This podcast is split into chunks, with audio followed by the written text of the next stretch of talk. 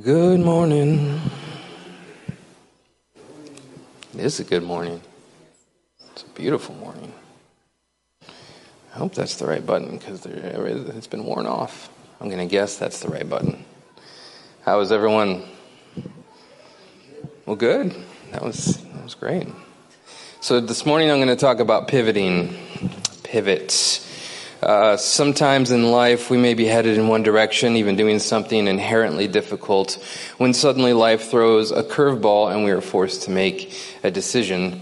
So, this reminds me of the Friends episode, obviously, where we have Chandler and uh, Rachel and uh, and uh, Ross there trying to get uh, a couch up the stairs to his new apartment, and they're having some troubles. And of course, Ross there which is, is kind of like life sometimes screams, pivot. And then sometimes, you know, you know, that, that's great, but sometimes our flesh kind of rises up and, and, reacts like Chandler was like, just shut up, shut shut. So, um, it isn't always the easiest thing to do is pivoting in life. Um, so we're going to talk a lot about that today. Uh, Janet Erickson is uh, someone who wrote uh, some things on this, and I'm going to read uh, some excerpts from her here. She's a, a, a blogger and an author, I believe. A pivot or a turning point is when a story is moving clearly in one direction, and then the story does an about face and moves in a different direction. In the Bible, the crucifixion and resurrection of Jesus would be the major example of a turning point the long awaited Messiah King dies, and then Jesus, who died, is now risen from the dead. In Matthew 27 through 28, there, which is the story of post crucifixion and resurrection, there's a turning point in this passage in verse 28 6. He is not here, for he has risen, as he said, Come see the place where he lay. Uh, when the angel notifies the woman the women that Jesus is not in the tomb because he has risen. The material leading up to this turning point in the scripture here focuses on the burial of Jesus, including the care of Joseph, the vigilance of the women, and the suspicions of the chief priests, along with their effort to prevent something from happening. There's another excerpt I'd like to read here. It's from Katie Kibb on Mary Magdalene, kind of dives a little bit deeper down into it here, and she's an author as well. She goes on to say, she allowed her dreams to change and develop in God's time. We see this most clearly when she goes to the tomb and finds it empty. While each of the Gospels tells the story in a different way, Mary goes to the tomb expecting to mourn the loss of her beloved teacher. She is able to make it to the tomb as soon as the sun rises on what we now call Easter morning. In two accounts, she comes burdened with spices and oils to tend Jesus' body. She's weighed down with grief as soon as she discovers the tomb is empty, she pivots. She realizes that something big has happened, which she does not yet understand, and she must let go of what she thought she was supposed to do. Now is the time for her to step into a bigger role. She takes off running, which must have been difficult in her dress and sandals, making me think she was focused on her new vision, not her personal comfort or society's expectations. This one's important here. In pivoting, she lets go of her old reality in favor of a new dream. In pivoting, she lets go of her old reality in favor of a new dream. She runs towards change and not away from it. She faces her fear head on and is now recognized as an apostle to the apostles. She becomes the one to whom Jesus first appeared. After the turning point, the material moves in a different direction in reaction to the resurrection event. The women are sent to alert the disciples. On the way, they encounter the risen Jesus. The priests now have to spread misinformation and lies. Jesus has all authority, and the disciples are commissioned to spread his baptism and teaching. Another account here is in Genesis 2 through 4, the story of Adam and Eve, the fall, and Cain and Abel. There's lots of pivoting going on in there. The passage includes a turning point in verse 3 6, a major turning point for all of us, really. So, when the woman saw that the tree was good for food, and that it was a delight to the eyes, and that the tree was to be desired to make one wise, she took of its fruit and ate. And she also gave some to her husband who was with her, and he ate. Up until that point, mankind is living as God had intended. After that point, they are living in rebellion against God. everything changes. What follows after that turning point is a series of problems in which things unravel knowledge, curses, banishment, enmity, strife, anger, murder, deceit, and punishment. So that's more of a pivoting that had to do with sin. So there's lots of different reasons for pivoting in our lives. This one is specifically about sin. In Psalm 118, a psalm of David, the servant of the Lord, who addressed the words of this song to the Lord on the day when the Lord rescued him from the hand of all his enemies and from the hand of Saul. Notice repetition regarding the truths about who God really is. So we're going to read this whole thing here because it's beautiful. Oh, give thanks to the Lord, for he is good, for his steadfast love endures forever. Let Israel say, his steadfast love endures forever. Let the house of Aaron say, His steadfast love endures forever. Let those who fear the Lord say, His steadfast love endures forever. That's four times there. Out of my distress, I called on the Lord, and the Lord answered me and set me free. The Lord is on my side. I will not fear. What can man do to me? The Lord is on my side as my helper. I shall look in triumph on those who hate me. It is better to take refuge in the Lord than to trust in man. And then he escalates it here. It is better to take refuge in the Lord than to put trust in princes. So it really doesn't matter. Any man doesn't matter. All nations surrounded me. In the name of the Lord, I cut them off. They surrounded me. They surrounded me on every side. In the name of the Lord, I cut them off. They surrounded me like bees. They went out like a fire among thorns. In the name of the Lord, I cut them off. Three times. I pushed hard so that I was falling. I was pushed hard so that I was falling, but the Lord helped me. The Lord is my strength and my song. He has become my salvation. Glad songs of salvation are in the tents of the righteous. The right hand of the Lord does valiantly. The right hand of the Lord exalts. The right hand of the Lord does valiantly. 2x there. I shall not die, but I shall live and recount the deeds of the Lord. The Lord had disciplined me severely, but he has not given me over to death. Open to me the gates of righteousness, that I may enter through them and give thanks to the Lord. This is the gate of the Lord, the righteous shall enter through it. I thank you that you answered me and became my salvation. The stone that the builders rejected has become the cornerstone. There's a prophetic about Jesus hundreds of years before it happened. This is the Lord's doing in the marvelous, in the marvelous, it is marvelous in our eyes. This is the day that the Lord has made. Let us rejoice and be glad in it. Save us, we pray, O Lord. O Lord, we pray, give us success. It's okay to ask for success. Blessed is the man who comes in the name of the Lord. We bless you from the house of the Lord. The Lord is God, and he has made his light to shine upon us. Bind the festal sacrifice with cords up to the horns of the altar. You are my God, and I will give thanks to you. You are my God, I will extol you. Oh, give thanks to the Lord, for he is good. His steadfast love endures forever. And that's the fifth time. She goes on to say, verse 19, open me to the gates of righteousness that I may enter through them and give thanks to the Lord, sets up a clear turning point in the psalm. It is not so much a turning point of realization as of directed action. This is a thanksgiving psalm, in that the psalmist has already made it through the dangerous time on which he reflects. He has already experienced God's deliverance on some level, but in verse 19, the psalmist sets up and opens a new direction of response. He is no longer looking back on his previous struggles. He is stepping into the reality that God has made available to him through saving and delivering him and he distinctly invites the reader to come with him as he prays on behalf of them. This pivot has the effect of transforming the battlefield into the place of God's presence. I'm going to say that again. This pivot has the effect of transforming the battlefield into the place of God's presence. It distinctly models the action of thanksgiving and praise called for in the opening and closing of the psalm and it picks up the theme of righteousness and invites the reader to consider, at a deeper level, the relationship between God's deliverance and righteousness. So, other biblical characters who found themselves having to pivot. When pivoting looks the most black and white, Job comes to my mind. One day he's full of every good thing we could think of, and the next day, completely out of nowhere, the enemy begins to steal nearly every good thing from him. Job had to pivot in praising and worshiping God from the place of affluence to praising and worshiping God from the gutter.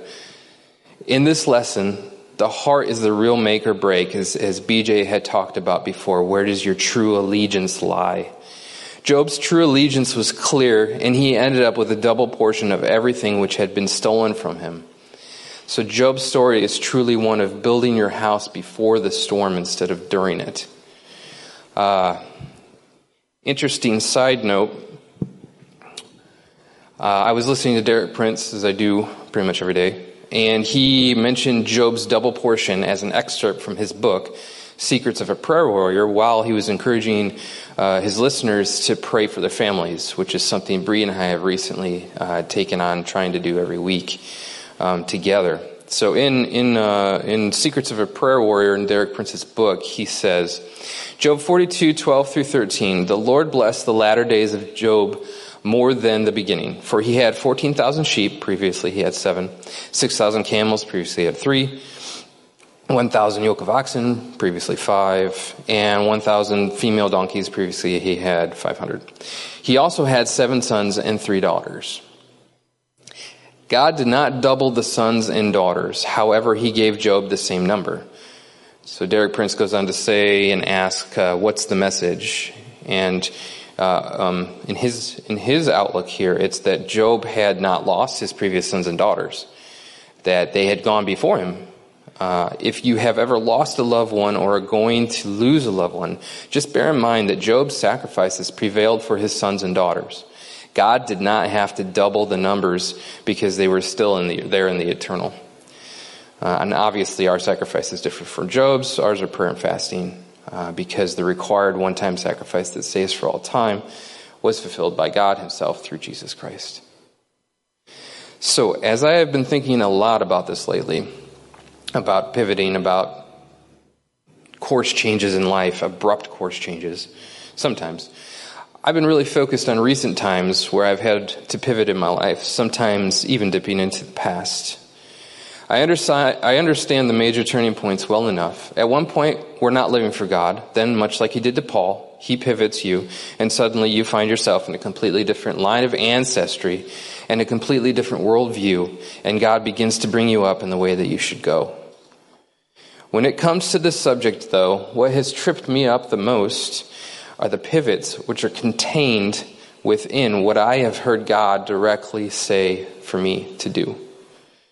There are a couple of very good biblical examples of this found in the stories of Joseph and of David. In Genesis 37, Joseph begins his story. We find him in his late teens, surrounded by brothers from other mothers. As the apple of his natural father's eye, his natural father gives him a beautiful coat, and his heavenly father gives Joseph these amazing dreams, full of vivid imagery, fortified by double confirmations regarding the destiny that the Lord had for Joseph. Dreams of Joseph becoming a great leader, even to the point of his own family bowing down to him. The next thing he knows, he's betrayed by those who were supposed to be closest to him and goes from being the shiniest trophy in his father's house in his home country to a simple slave in the house of a stranger in a faraway land. Joseph had to pivot. He had to take a hold of what he knew to be true and not let go in the face of every natural thing being against him. It took nearly 20 years for the natural to catch up to the dreams given by the Lord. 20 years. David is another example with a very familiar story at even a younger age than Joseph, David finds himself as the proverbial run to the litter. At this stage of his life, the priest Samuel anoints him as king. But David wasn't carried into the palace that day. He went back into the fields. And he continued to be a simple shepherd boy. And I do mean boy because he was about 15 years old. Through the next couple of decades, David went through many challenges before we finally read in 2 Samuel 7 1 that the Lord had given him rest on every side from all of his enemies. So the more I was thinking about this, a couple of things came to mind and stuck out to me. And I guess they're kind of like construction analogies or something like that. I don't know why it was construction analogies, but Before a renovation, there is normally a plan, and usually where there is a restructuring, there must first be a destructuring. In my own personal life and experience while walking with God, I find myself time and time again assuming something was going to work out one way, only to find out that my assumptions were nowhere close to the way God was going to work those things out. I usually see a journey as a from point A to point B, but there are times where it seems that God, being filled with His perfect wisdom and foreknowledge and understanding, makes it more of a from point A to point Z type of trip, and sometimes He makes sure to hit all 24 stops along the way. I have often found myself at the end of my rope in these instances, but I truly believe that's exactly the point. To reach the end of ourselves so that God can finish the work in us which He began His way, which is the best way. Growing up with the wonderful and merciful advantage of being in the church, I found myself at 14 with a prophecy over my life, which stated that I had a calling, but I would go through some tough times first. So unlike Joseph and David, at least I had a warning so at that point, my story pivots, and I begin to base my entire existence on what God is going to have me do. The whole time I'm growing up, and over the course of the next two plus decades, I wait for the thing to take place, whatever that thing was. I thought it could be this thing, I thought it could be that thing. Delusions of grandeur even work their way in there at certain points.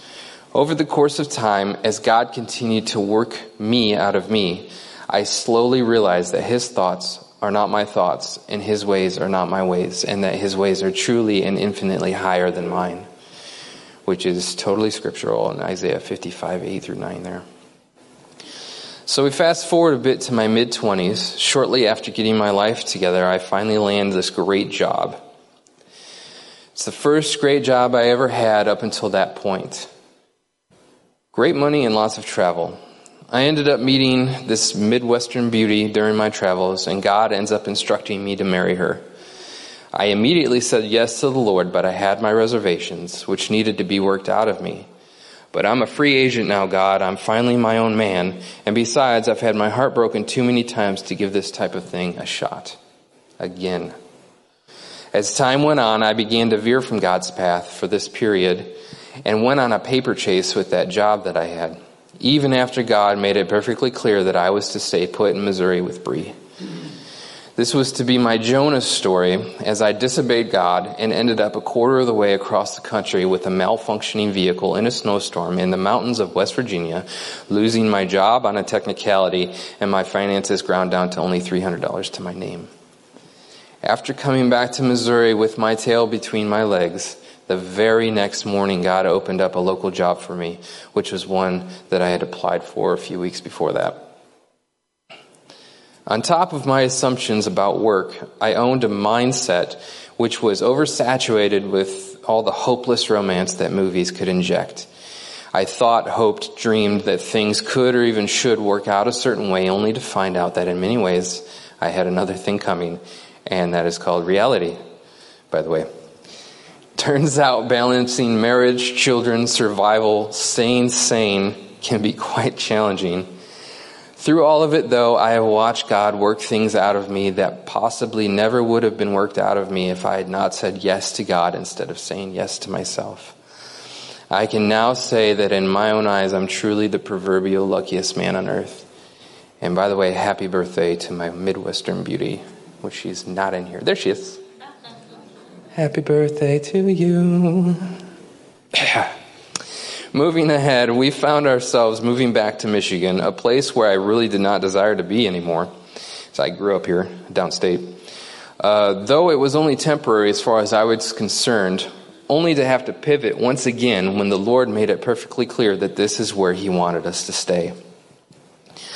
Eventually, we get to a point where we are finding some success in family, finances, and relationships. And then out of nowhere, I feel the Lord is telling me to start a new business. Most of my life, I had small side businesses and other little ventures, but nothing that I ever saw massive potential in. I finally felt like the time had come to be able to move away from the dreaded nine to five and become that free agent once again. And I even had a triple confirmation on it. and it was something that I really actually enjoyed doing. Like it, it brought life into my life, kind of thing.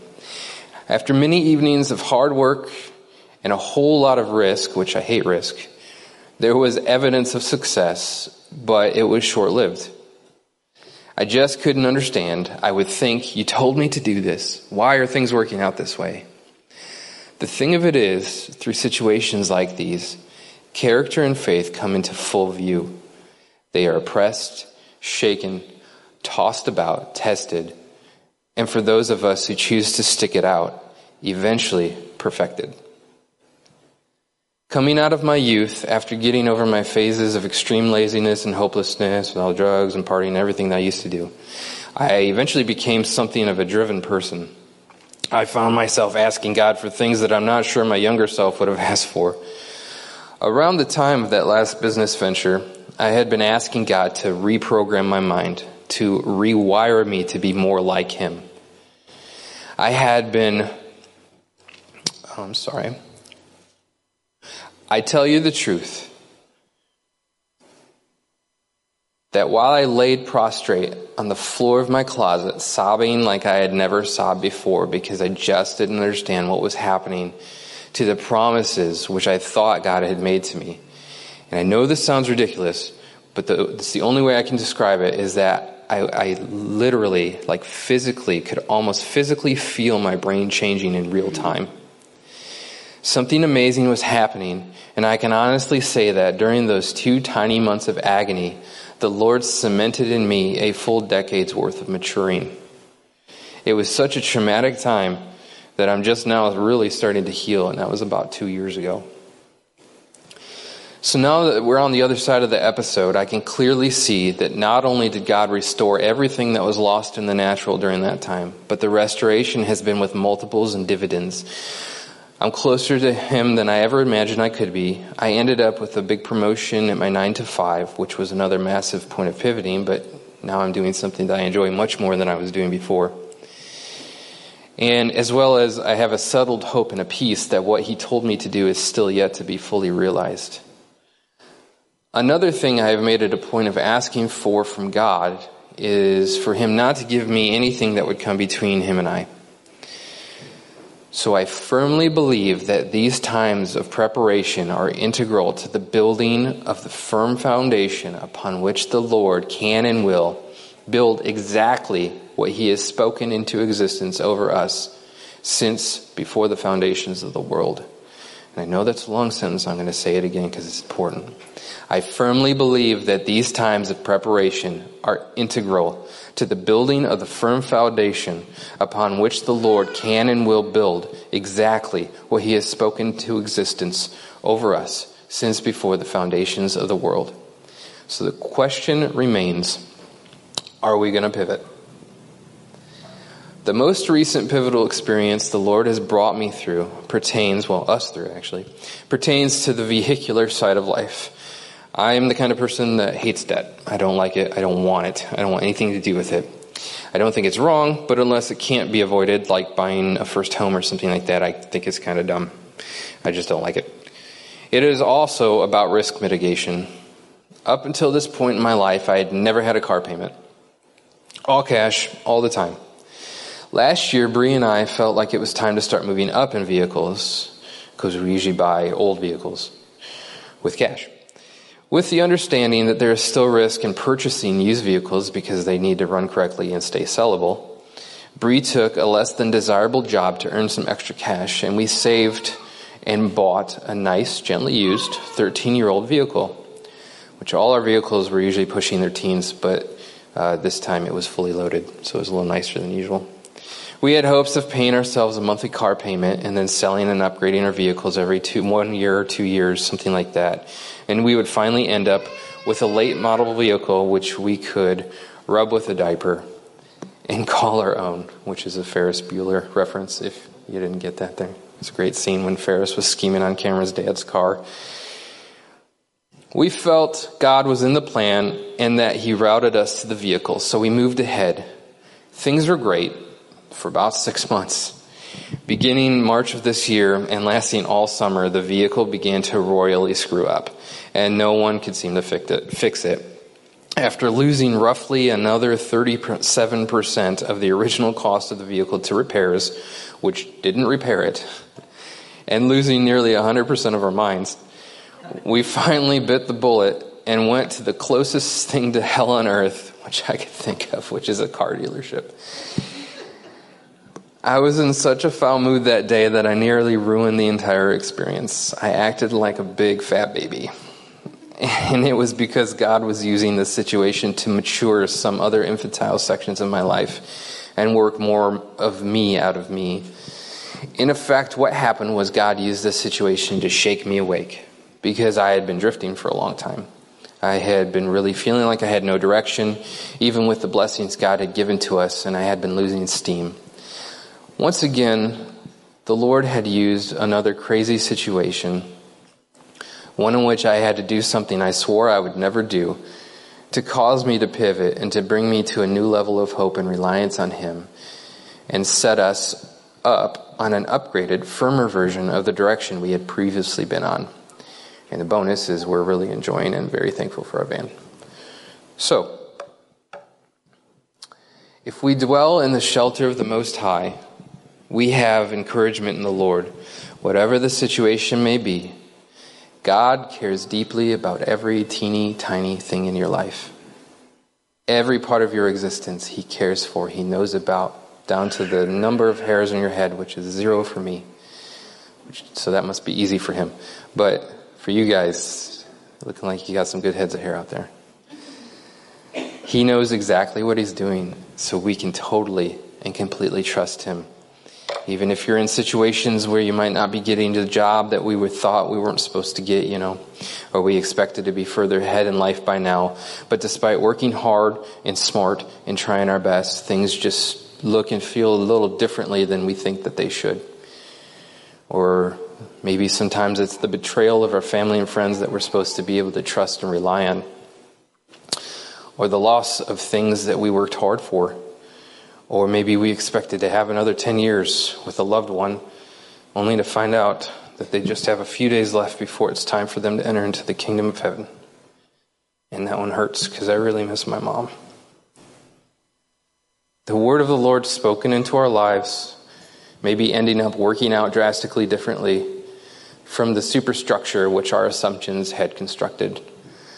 All these things are in, the God, in God's hands for those who love Him and who make him their shelter and who work their daily lives out with him because that's what it's all about. It's all about the character. It's not necessarily about the things in life, but God cares about those things. But what those things are, are secondary and tertiary and on down the line. The first primary thing that God cares about is your heart, who you are in Him, your faith, your character. Those are the things that are going to echo into eternity. And right now is the kind of proving ground where He's going to work things out of us that we don't need to be there in His loving care and compassion. And He does it so well. So we can totally trust Him in all these times of pivoting and having to make decisions that we maybe necessarily didn't want to make or expectations that we had that just didn't work out. It's all okay if we just keep on His path. So I'm going to pray. I'm going to pray over everyone here. Um, and whatever you're going through, I just encourage you to pray with me. Give it up to the Lord. Ask Him what His will is in those situations. Let it go to Him. Let Him do what He's going to do with it, even if it hurts. Lord, we love you. We know that you are good, that your foreknowledge is perfect. You know the beginning, the middle, and the end. You know the whole story. You wrote the whole story. And it's a good story. It's a very good story. Lord, we thank you for who you are. We thank you for being so intimately close with your creation, for caring so deeply about us that you would allow yourself to be murdered on our behalf, and that you would rise again against that spirit of death and beat it into the ground. You would annihilate it. And that's what you did for us. So Right now, I just pray a spirit of peace over all of us here in the name of Jesus. Lord, I pray for a spirit of victory. Lord, I pray for a spirit of resuscitation, a spirit of power and of might to just come into us, Lord. All the good things that you have for us, I just speak those over all of us here, myself included, over all the churches everywhere in the world that are meeting right now, over all of our fellow believers, over everyone who is to come to you. We just pray for salvation for this entire world. And we ask, Lord God, for those that don't have any hope to find you and to have the hope that we have. And for those of us who have that hope and just don't quite get exactly what we have, because I know I don't fully get it. Open our eyes to these things. Work us out of ourselves and have your way with us because your way is good and you are trustworthy and you are love. Thank you, Lord Jesus. We love you so much. Amen. You are dismissed.